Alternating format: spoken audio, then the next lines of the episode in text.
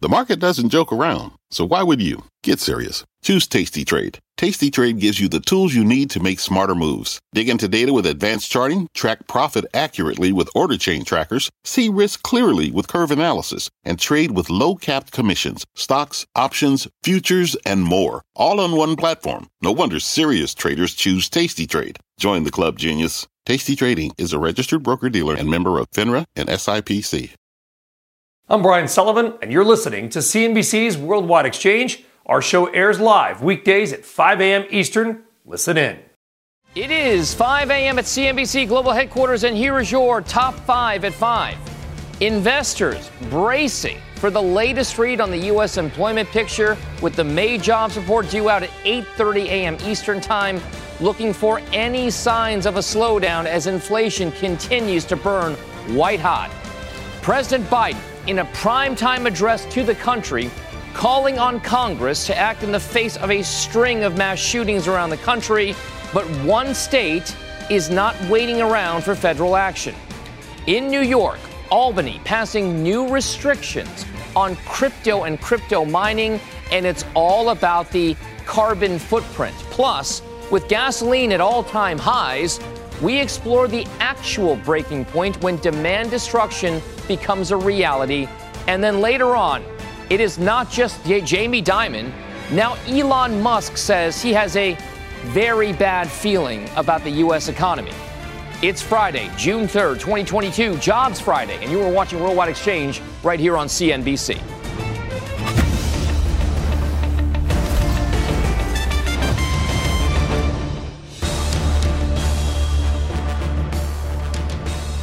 Good morning and welcome to the show. I am Dominic Chu in for Brian Sullivan today. Let's kick off the hour with a check on the markets and your money. Right now, stock futures are in the red, modestly so. You can see the Dow is implied lower by just about 72 points, the Nasdaq lower by about 12, and then about 59 point declines here for the Nasdaq overall. And we'll mention what's driving a good amount of that Nasdaq trade in just a moment. This is all after the major averages ended yesterday modestly higher snapping two-day losing streaks. The Dow, the Nasdaq, and the S&P are now on track for back-to-back weekly gains. Also, now checking what's happening with the bond market. It has been a driver of a lot of the action these days in equities as well. Right now, ticking higher. The two year, 10 year Treasury note yield, rather, just a hair below 2.92%. The two year Treasury note yield, about 2.64%. And the 30 year long bond, 3.08%. In the crude oil market, crude oil prices right now are still under at least a little bit of pressure. U.S. benchmark West Texas Intermediate, $115.95. That's off about three quarters of 1%.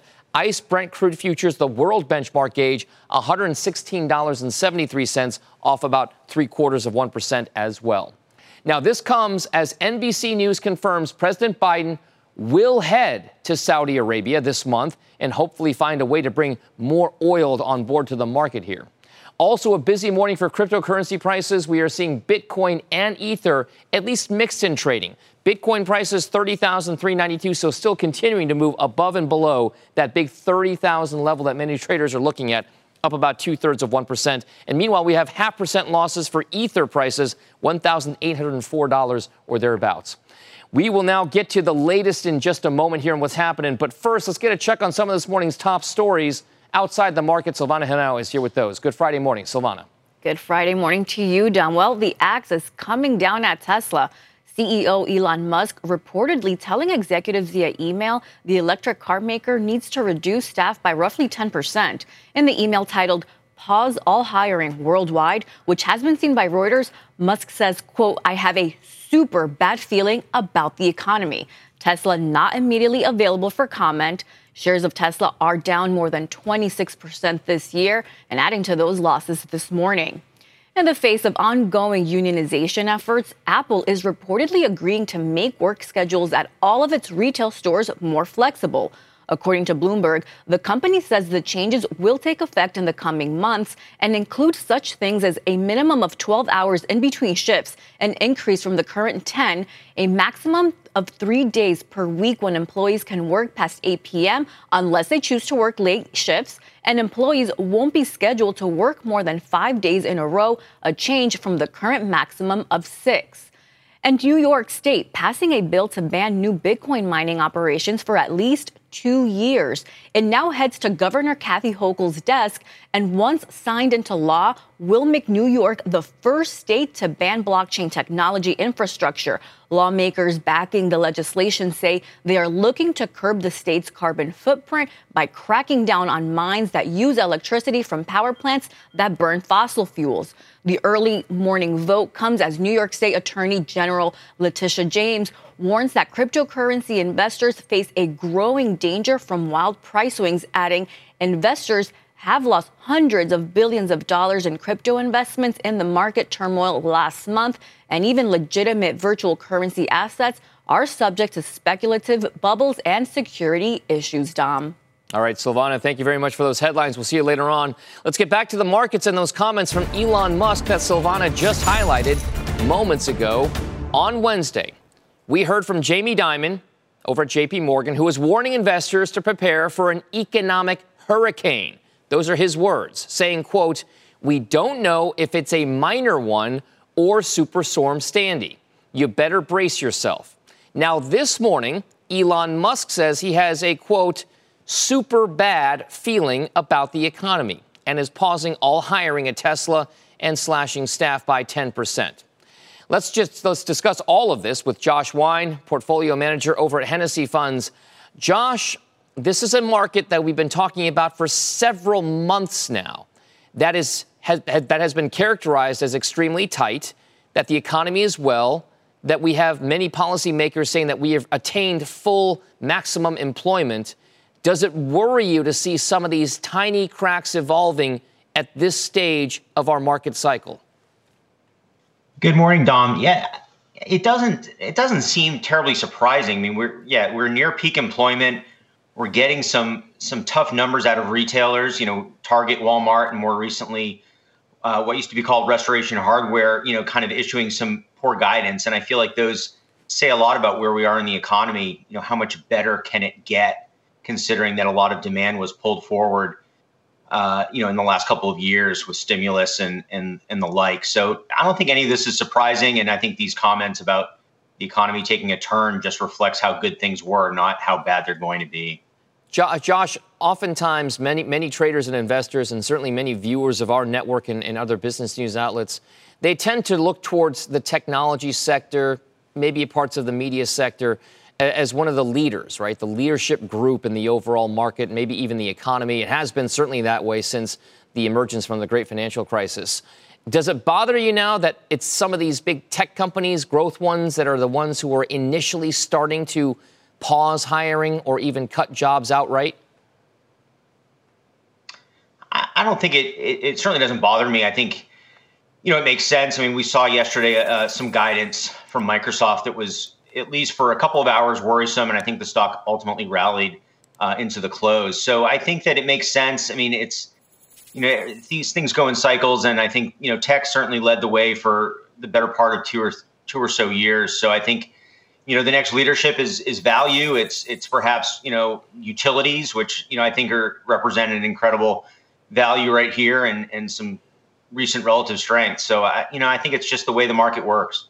So if that's the case, I mean, th- this value trade has been leadership now for what you can argue is maybe a year or, or more at this stage since the emergence from the depths of the great uh, the, the, the pandemic and whatnot. If you look at that, does it maybe give you some pause? This idea that that value and maybe utilities, staples, and certainly energy has run as much as it has already. Is it still a buy, even though we've seen such massive moves higher in some of these energy type stocks and some of these utilities and staples names?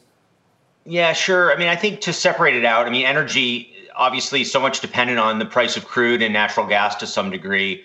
I think things like utilities, you know, have a lot of legs in them. I mean, I think that story is a lot more stable, inherently more stable than something like a classic exploration and production company. So, you know, utilities in an environment like this where growth is slowing, and we're looking at maybe two and a half percent on GDP this year, which has been ratcheted down consistently from the mid threes, and two percent next year, maybe even lower the following year. In that environment, utilities that are growing their you know their bottom line by anywhere from you know five to six to seven percent a year, somewhat consistently, uh, you know is an, a compelling story, and you know with dividends to back it up, and and uh, you know that visibility, I think investors will come to appreciate more and more. Do you have a favorite stock pick right now? You do manage money for a living, Josh. Sure. Yeah. Uh, so in the Hennessy Gas Utility Fund, you know, we focus on the distribution and transmission of natural gas. You know, utilities and pipelines and and some LNG exportation. I would point out uh, National Fuel Gas. Uh, you know, it's an integrated natural gas company with upstream assets in the Utica and Marcellus, uh, some midstream assets, and then uh, a, a, traditional gas utility serving uh, you know Pennsylvania and New York. So, uh, 51 consecutive years of dividend increases. You know, they're prolific free cash flow generator and looking to take some of that cash and build up the utility side of the business. And so I think that's very interesting. And in Chesapeake Utilities, 19 years of growth in the dividend, strong rate of change in that dividend, uh, and just a traditional gas utility serving you know the Mid Atlantic and Southeast. All right, and Josh, before we let you go, we're going to add your voice to the mix here. You, you heard the comments before as, you, as, as we introed your segment here. Jamie Dimon says an economic hurricane is coming. Elon Musk says he has a super bad feeling about the economy. What do you feel? What's your kind of intuition tell you about where things are headed? Yeah, it's my intuition says that well certainly you can't have it both ways you can't say it might be kind of bad or it could be really bad that's not a statement in my mind so what i would say is that, that be a rainstorm and and after all rainstorms comes some sun so i think the sun the sun rises you know mid mid part of next year but that's the economy the market's different i think the, the market looks much farther ahead than we do when we talk about the economy so i think you know the market it out. And I think that that's sunshine for as far as the eye can see. I think that we're set up for a good rally here. All right. The optimism there from Josh Wein at Hennessy Funds. Thank you very much. We appreciate it. When we come back on the show, your big money movers, including Kohl's, back on the auction block. Those shares are soaring pre market. Plus, recession proof. Lululemon bucking the retail trend and the stock is popping. We'll dig into the details there. And later on, Another day, another record for gasoline prices, but there is possibly an economic breaking point. Will one happen? A price that leads to demand destruction. We'll explore that. A very busy hour still ahead when Worldwide Exchange returns after this. What does it mean to be rich? Is it having more stories to share or time to give? Is it being able to keep your loved ones close? or travel somewhere far away. At Edward Jones, we believe the key to being rich is knowing what counts. Your dedicated financial advisor will take a comprehensive approach to your financial strategy to help support what truly matters to you. EdwardJones.com slash find your rich. Edward Jones, member SIPC. At the UPS store, we know things can get busy this upcoming holiday. You can count on us to be open and ready to help with any packing and shipping or anything else you might need. Is there anything you can't do? Um, actually, I don't have a good singing voice. the UPS. Nope. But our certified packing experts can pack and ship just about anything. At least that's good. The UPS store. Be unstoppable. Most locations are independently owned. Product services, pricing, and hours of operation may vary. See Center for details. Come in today to get your holiday goodies there on time. Welcome back to Worldwide Exchange. Time now for your big money movers three stock stories of the morning. Shares of Kohl's right now higher ahead of the opening bell. The retailer reportedly receiving competing takeover bids from the private equity firm Sycamore Partners and then retail holding company Franchise Group. Sycamore's bid values the department store chain in the mid 50s range five, a share, while Franchise offered around 60 bucks a share pinning the Kohl's value just around $7.5 billion at this point. The Kohl's board is reportedly expected to meet to review the bids in the coming days, and those shares are up about 5% in the pre market trade. Frontier Airlines will pay Spirit Airlines a $250 million breakup fee if regulators block a merger between the two carriers. The move comes as Spirit tries to win investor support for its merger and fend off a hostile bid from rival JetBlue. It also addresses a concern raised this week by Institutional Shareholder Services, ISS, that cited the lack of such a breakup fee as a key reason for its recommendation that Spirit investors vote against that deal. Spirit CEO, by the way, Ted Christie, will join Phil LeBeau on Squawk Box, 7:20 a.m. Eastern Time, an interview you'll want to see. And 2 weeks after announcing plans to slow hiring, crypto exchange Coinbase now says the freeze will extend into the quote foreseeable future. The company will also be pulling some accepted job offers. From a blog post yesterday, the company says, quote, after assessing our business priorities, current headcount, and open roles, we have decided to pause hiring for as long as the macro environment requires. Coinbase has, by the way, lost more than 70% of its value this year, and the sell off in cryptocurrencies is a big driver behind that. Coinbase shares down about 1.5% in the pre market trade. Let's now get to a bonus big money mover. We are talking shares of Lululemon higher this morning. The activewear company outperforming expectations in its first quarter report yesterday on both the profit and revenue side of things. The company also raising its full year outlook, expecting the momentum in its business to continue despite broader economic headwinds, including red hot inflation and, of course, supply chain concerns. Those shares are up big in the pre market. Joining me now is Jessica Ramirez. She's a senior research analyst at Jane Hali and Associates. And, and seriously, Jessica, this story about Lululemon has been ebbing and flowing for a while, but the athleisure trends have been a tailwind for a good part of this Lululemon story. Does it continue even post pandemic? Good morning and nice to see you again.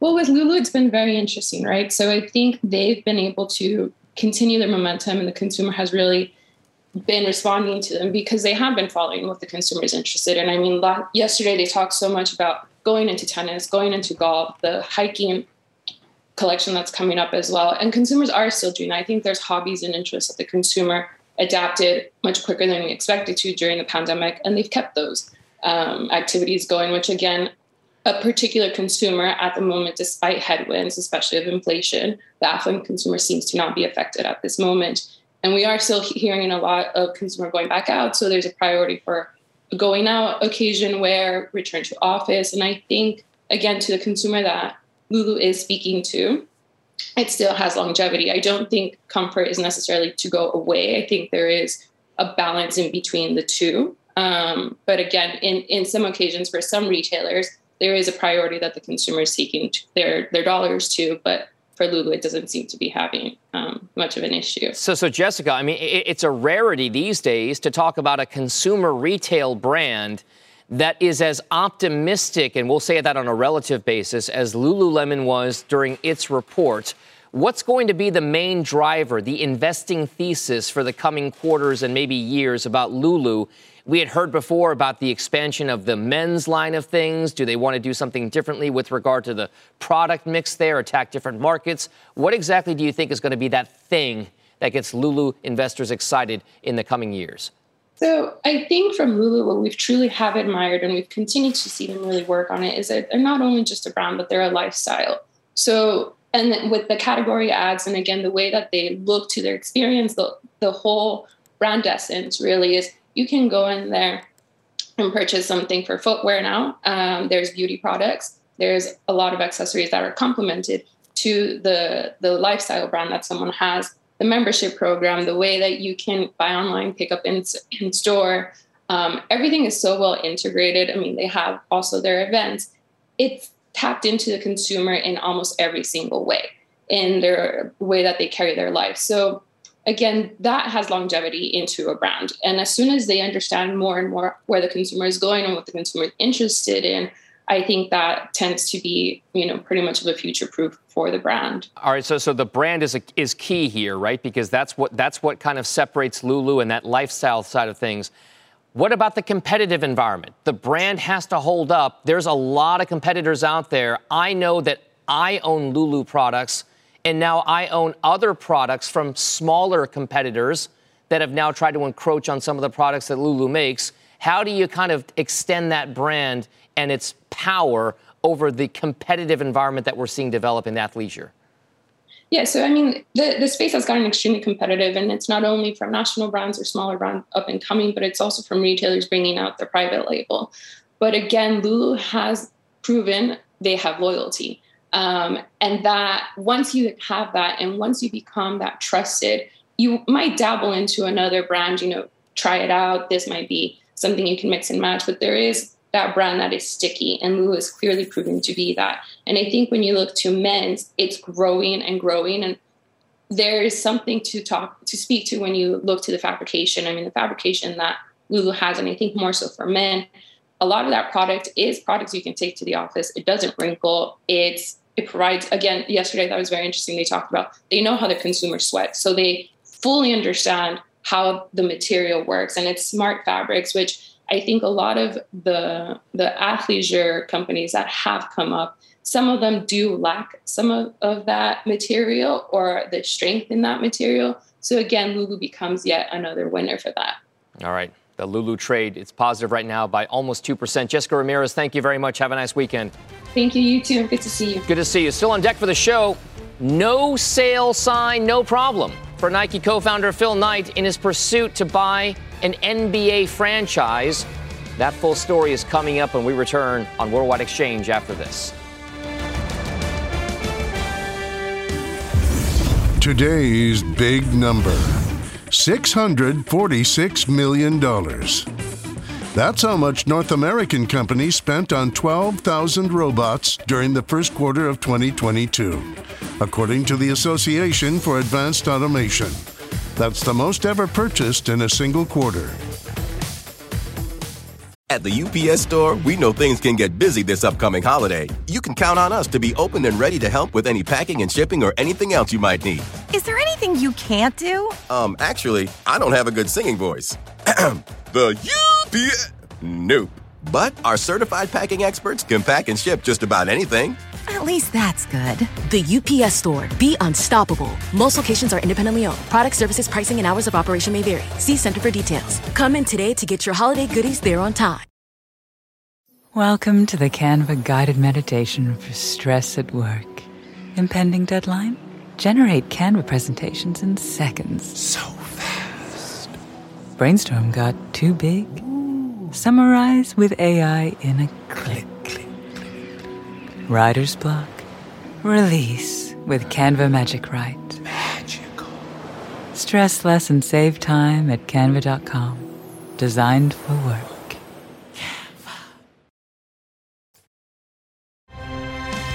All right, markets right now are implied fractionally, maybe even call it marginally lower at the opening bell. The Dow Jones down by about 85 points. 14 point losses for the S&P and the Nasdaq down by 75. Tesla is a big part of that Nasdaq weakness there. Dow gainers right now in the pre-market. Dow, McDonald's, Nike, Cisco Systems, Walgreens Boots Alliance all up fractionally in the pre-market trade so far. As for the laggards, you've got Boeing, Apple, Travelers, and Microsoft all again down between half and 1%, so we'll keep an eye on that trade. Let's get a check on this morning's other top headlines. NBC's Philip Mena is in New York with the latest. Hi, Philip. Hi, Dom. Good morning. President Biden made a rare evening address to the nation, focusing on the wave of mass shootings in America. He outlined several proposals that he wants Congress to act on, including a ban on assault weapons and high capacity magazines, raise the purchase age from 18 to 21, and increase mental health services. Meanwhile, on the state level, there has been some movement.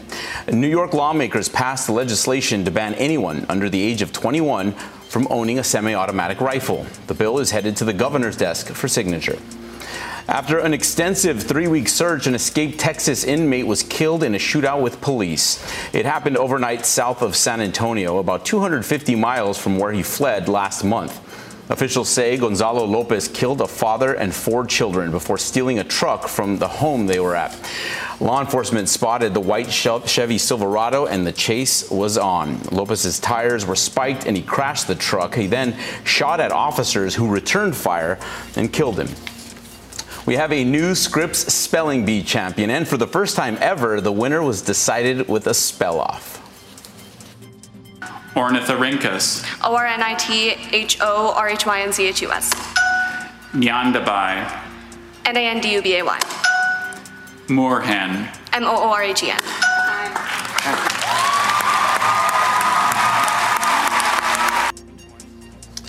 Wow, that was quick. That is Harini Logan, the 14 year old from San Antonio, Texas, spelled 21 out of 26 words correctly in 90 seconds. It was Harini's fourth time competing, and this time she goes home with a check for 50 grand.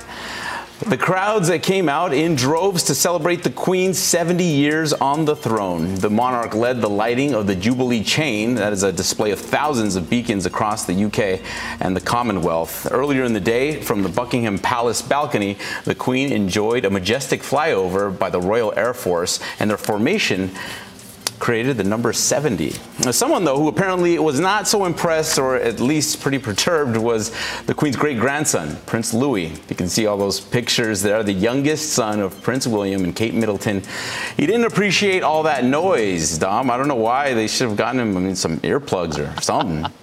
when I was that age, and, e- and even later into it, I loved going to air shows and I loved the noise. But I, I will say this I, it was one heck of a party congratulations to the Queen and, and, and everything else. So, Philip, what, you know, what a way to kind of go off into the weekend. Yeah, and day two of the Jubilee is today. Multiple days of a party. I like it. All right, Philip Mena, thank you very much. Have a nice weekend. You too. Straight ahead on the show on this Jobs Friday, a look at the balance of power between the employee and the employer, and if the scales are about to tip in a different direction. And if you haven't already done so, please follow our podcast. If you miss Worldwide Exchange, check us out on Apple or Spotify or your podcast app of choice.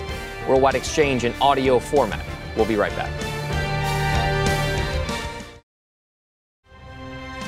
Hiring headwinds. First, it was Facebook, Uber, and Coinbase. Now, Tesla is cutting back staff amid a new economic warning from CEO Elon Musk. Plus, watching for demand destruction when it comes to the summer driving season as gasoline prices hit, get this, another record high. When do we hit a breaking point for all of us buyers and consumers of fuel? And later on, your weekly exclusive insider buying segment with a massive purchase from the founder of one major retailer. It's Friday, June 3rd, 2022, a Jobs Friday. And you were watching Worldwide Exchange right here on CNBC. Welcome back to Worldwide Exchange. I am Dominic Chu in for Brian Sullivan this morning. It is right around 5:32 a.m. Eastern Time here on the East Coast.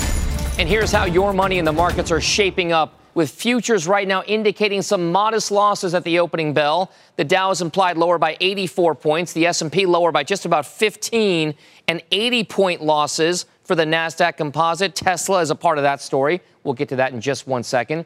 Markets are trying to hold on to yesterday's gains. They're also trying to extend their weekly win streak to two at this point.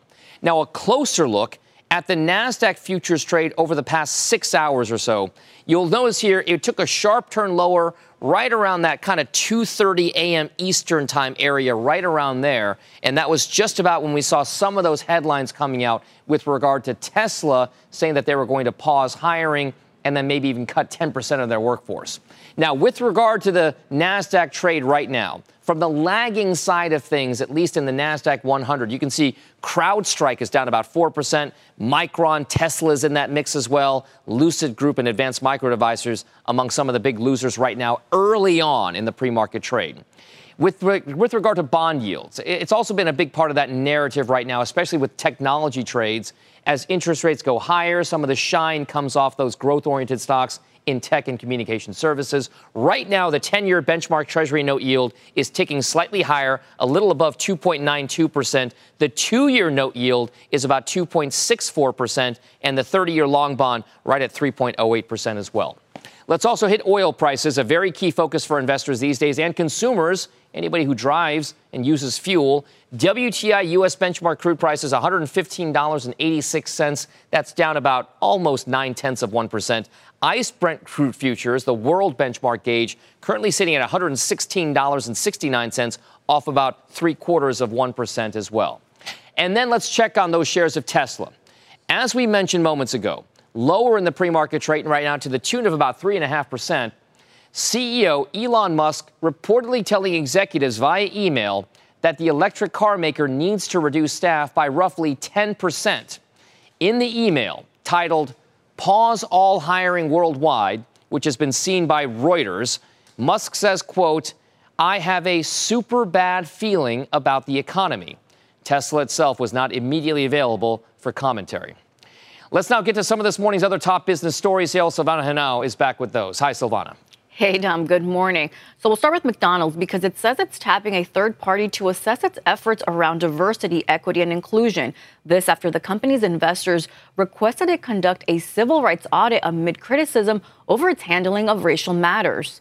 New insight into Tesla's 2017 fight against unionization. According to invoices and other documents reviewed by CNBC, as some workers sought to form a union at the Tesla factory in Fremont, California, the company was paying a consulting firm to monitor employees in a Facebook group and more broadly on social media for discussions alleging unfair labor practices and about a sexual harassment lawsuit. While the records confirming Tesla's surveillance of employees online are years old, they hold new re- relevance for observers seeking greater understanding of CEO Elon Musk's priorities where social media is concerned as he looks to buy Twitter. And the Portland Trailblazers say they've received an offer from Nike co founder Phil Knight to buy the team, even though it's not even for sale. The future of the team has been unclear since Microsoft co founder Paul Allen, the former longtime owner of the Blazers, died in 2018. Allen's sister has been managing the Paul Allen Trust that oversees the franchise. ESPN reported yesterday that Knight and Los Angeles Dodgers co owner Alan Smolinisky made a more than $2 billion offer to buy the Blazers and had been engaged in discussions with the Allen Trust Dom. All right, Silvana Henao with those headlines. Thank you very much you for that. It. American workers have leverage over their employers right now. It's a tight labor market with unemployment near a record low. People are able to push companies to offer better pay, also better benefits. They can even jump ship to greener pastures. The latest JOLTS data shows there are roughly two jobs for every unemployed worker in America right now. But as economic storm clouds start to gather, will workers be able to maintain this leverage, this upper hand? Rucha Vankudre is a senior economist and research manager at Emsi Burning Glass, a labor market analytics firm. Uh, Ruscha, this has been the narrative for a while. We've, we've heard terms like the great resignation, people able to kind of leave saying, you know what, I don't, I don't need my employer to do this. I'll find a better job somewhere else doing something I love. Is this an environment where this kind of thing can last for the worker? Are those greener pastures going to be there for the months and maybe years to come? Sure. So, I mean, when we looked at the JOLTS data that came out, you know, just on Wednesday, um, we haven't really seen any indication that things are changing. The labor market is still extremely tight. Um, openings came down, you know, slightly from the previous month, but partially because March had been revised up to 11.9 million, which is, you know, a record high. Um, so we're still really, really high at 4.4 million, and quits are still really high.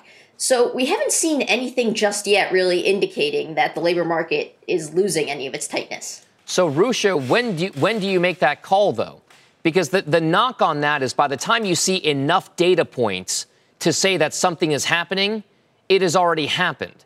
So when we look at these tea leaves right now, right, and I, I'm not saying at all that Coinbase and Tesla are indicative of the U.S. economy. We know that they are not. But when we have some of these big kind of growth oriented technology companies now pausing or even outright cutting jobs, or we have the most valuable bank in America and its CEO saying that, it, that an economic hurricane is coming, how much can workers count on that greener pasture? Sure, no, that's a that's a very fair point. Um, but one thing I think I would say is that you know something that for us is a clear indication that things are changing is layoffs, right? Um, and so we've been hearing a lot about how tech is having all these increased layoffs.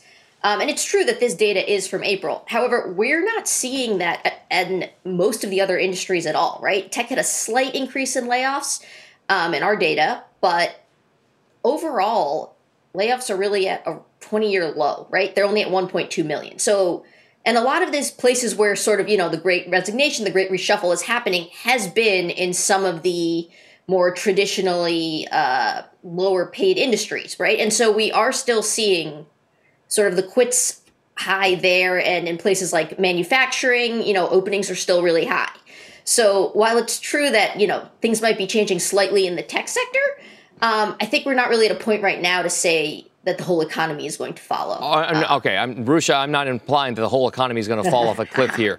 Here's what I would. Uh, here's here's what, let's end on this before we let you go. We've been focused a lot on the number of jobs created out there. We also know sure. this is a very, very high inflationary environment. If yes. workers have that much leverage, why aren't wages going up higher than inflation right now? It's a fair question, um, but I think part of it is wages take a little bit more time to adjust in general, right? And I mean, I think we are hoping that inflation will come down as the Fed changes rates. Um, and so I think you know, as we wait for that, wages can't keep going up at the same rate. It's it's unlikely, and so I think employers are going to do other things and are trying to do other things to find ways to keep pace. All right, Rucha Vankudre at Emsi, thank you very much. We appreciate it. Have a nice weekend. Thank you. Coming up on the show, record high gasoline prices and whether they're likely to head lower anytime soon. But first, as we head out to break, let's check out some of the big money movers elsewhere in the market. Shares of Okta are popping again this morning following a strong session yesterday. The maker of authentication and authorization services posting better than expected quarterly results, but those shares are still down, eh, moving a little bit higher here. CrowdStrike, meanwhile, shares are under pressure despite beating the street in its latest quarter and offering upbeat guidance. That stock had rallied nearly 8% already during yesterday's session. And then shares of work management platform Asana are lower at this hour. The company warning it sees a wider than forecast loss in the current quarter. So those shares also on the move as are oil prices as well down. You are watching Worldwide Exchange right here on CNBC. Welcome back to Worldwide Exchange. Brian is not here this morning, but we are still going to bring you your weekly exclusive insider buying segment where we highlight the top five stocks being bought the most by their C suite level execs with their own money. Now, the info comes with our thanks to Verity Data, and as always, we are counting down from number five to number one. So, stock number five is Fresh Del Monte Produce. The CEO paying about $505,000 for roughly 20,000 shares. Verity notes that the CEO is usually a seller of stock there, so keep an eye on that. Stock number four is Trade Desk, a board member buying 801,600 shares of that stock. His first buy in about five years. That stock, by the way, is down 40% this year. Number three is Rivian, a board member there buying nearly $1.2 million worth of the beaten up EV maker. He also bought at 29 and change. The stock was $172 a share last year. And the second most insider buying this week was Carnival Cruise Lines, a longtime board member buying almost $1.2 million of the travel company. He was a seller of the stock last year, so this is an interesting reversal.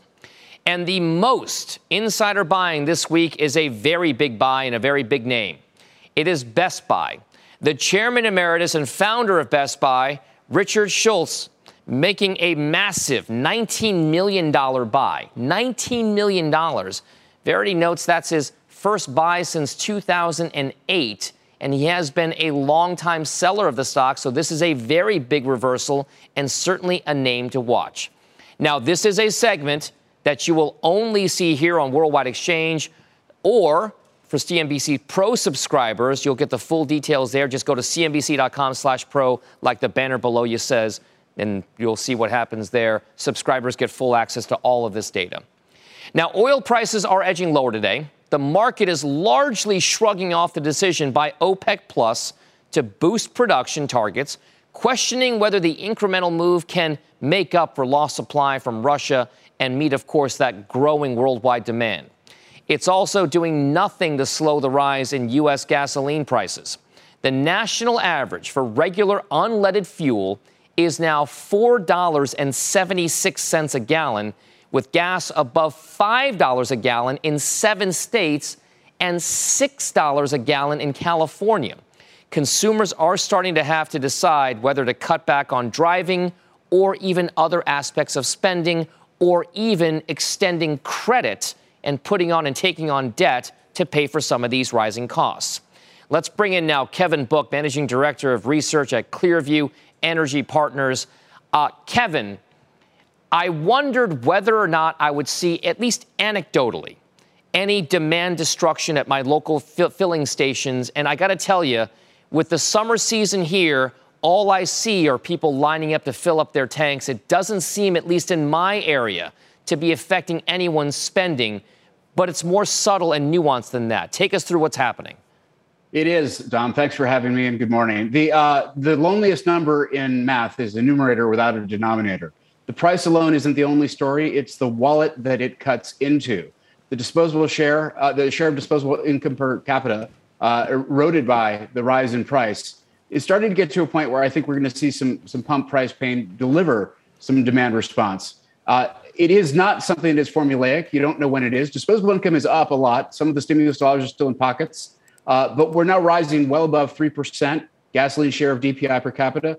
Uh, when you get three and a half, four percent 4% in the history, recent history, the 20 teens, uh, we started to see demand retracement year on year in monthly data. So uh, I think we're likely, if we keep rising the way we're going, we're going to get there, but not right away.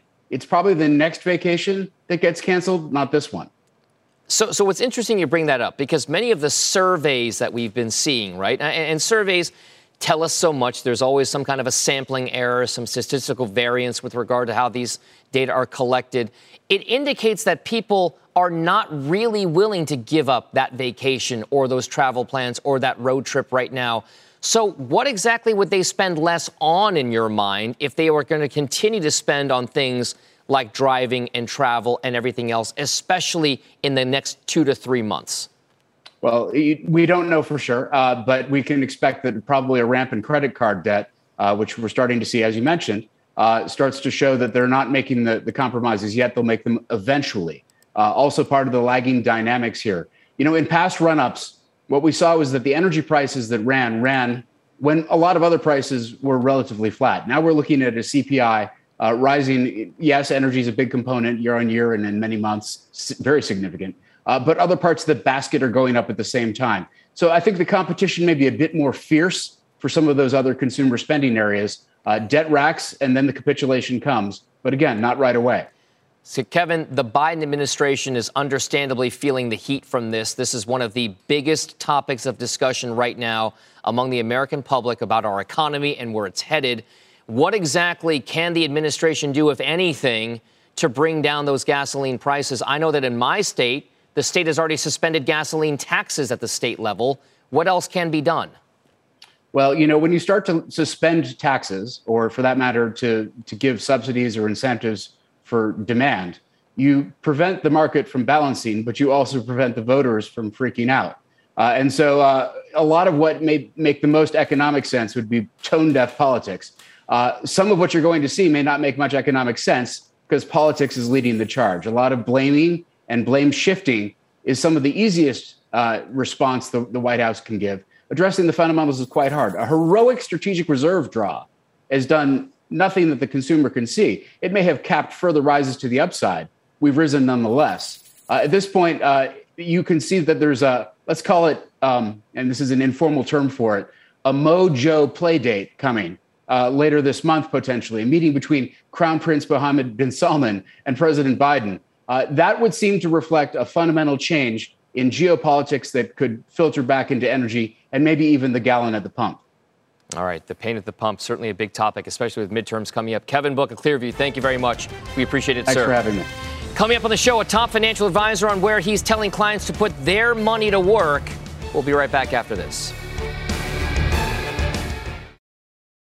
All right, the biggest thing on that wall you just saw was the jobs report coming out at 8:30 a.m. Eastern Time. The health of the economy obviously front and center for investors right now. So joining us now is Eric Bailey of Steward Partners Global Advisory. Thank you very much, Eric, for being here with us. Now, let's take us through whether or not this jobs report is going to tell us anything market about whether the American economy can sustain what's happening with the inflationary narrative. Hey, Dominic, thanks for having me. Yeah, it's important you know, the, we've had a nice rebound in the markets since the lows of May 20th. And so we've had a, a calmer environment. And certainly a positive job market is going to go a long way in keeping this bounce from moving forward. So, if that's the case, what exactly then is the market telling you about what is going to happen in the coming months, given the fact that we've seen the pullback that we've seen and this kind of consolidation that we're kind of witnessing right now? Yeah, you know, the volatility, the VIX, which measures the volatility of the markets, has has really dropped. Right, it's dropped uh, below 50. I mean, uh, it's dropped about 50 percent since those May 20th lows, and so we've had this good run. And so, we need, you know, for this to continue, we certainly need to see some positive uh, feedback, both from the economy with the job numbers today, um, earnings coming up, and obviously the Fed. The Fed meeting is going to be very important. We know they're going to raise rates half a percent, but if they have some other language or give some other indications of uh, of more hawkish Fed action, that could drive the markets back down. All right. So if this is the case, the market volatility right now is obviously not the economy and vice versa. But but just take into account these comments. You have Jamie Dimon, the preeminent banker of America, right now, saying that an economic hurricane is upon us. The only question is whether or not it's going to be uh, Superstorm Sandy or something maybe a bit smaller. Brace yourself. And then Elon Musk says that he has a super bad feeling about the economy and that they're going to pause all hiring worldwide. What does that do for the overall sentiment for investors right now? Yeah, those are two icons in our in our economy, one in finance and one in, in industry. And so when they make comments like that, you certainly have to take that uh, seriously. However, even with Jamie Dimon's comments, the markets, you know, have gone up, and yesterday showed that with a very strong rally. So, again, uh, this bounce has, you know, has legs. We, we've seen that here, but clearly, uh, I, I, think there are, you know, headwinds facing this market. We need good earnings in July, uh, and we need economic activity to continue to show some progress, uh, like we've seen. And Eric, where are you putting money to work given that backdrop that you've just laid out and, and your opinion about what's going to happen? Clearly, staying on the on the cautious side with uh, with the with the with these headwinds we're seeing. So in equities, we're sticking with lower volatility, strong balance sheets, dividend paying stocks. Uh, in fixed income, we're buying tax free bonds, high grade high grade credit, and, and, and shorter term, you know, cash instruments like T bills. All right. So a pretty safe trade there. Eric Bailey, thank you very much for joining us this morning. Have a nice weekend, sir. Thanks, Tom. That does it for us here on Worldwide Exchange. You've been listening to CNBC's Worldwide Exchange. You can always catch us live weekdays at 5 a.m. Eastern only on CNBC. Life is a highway, and on it there will be many chicken sandwiches. But there's only one McCrispy. So go ahead and hit the turn signal if you know about this juicy gem of a detour.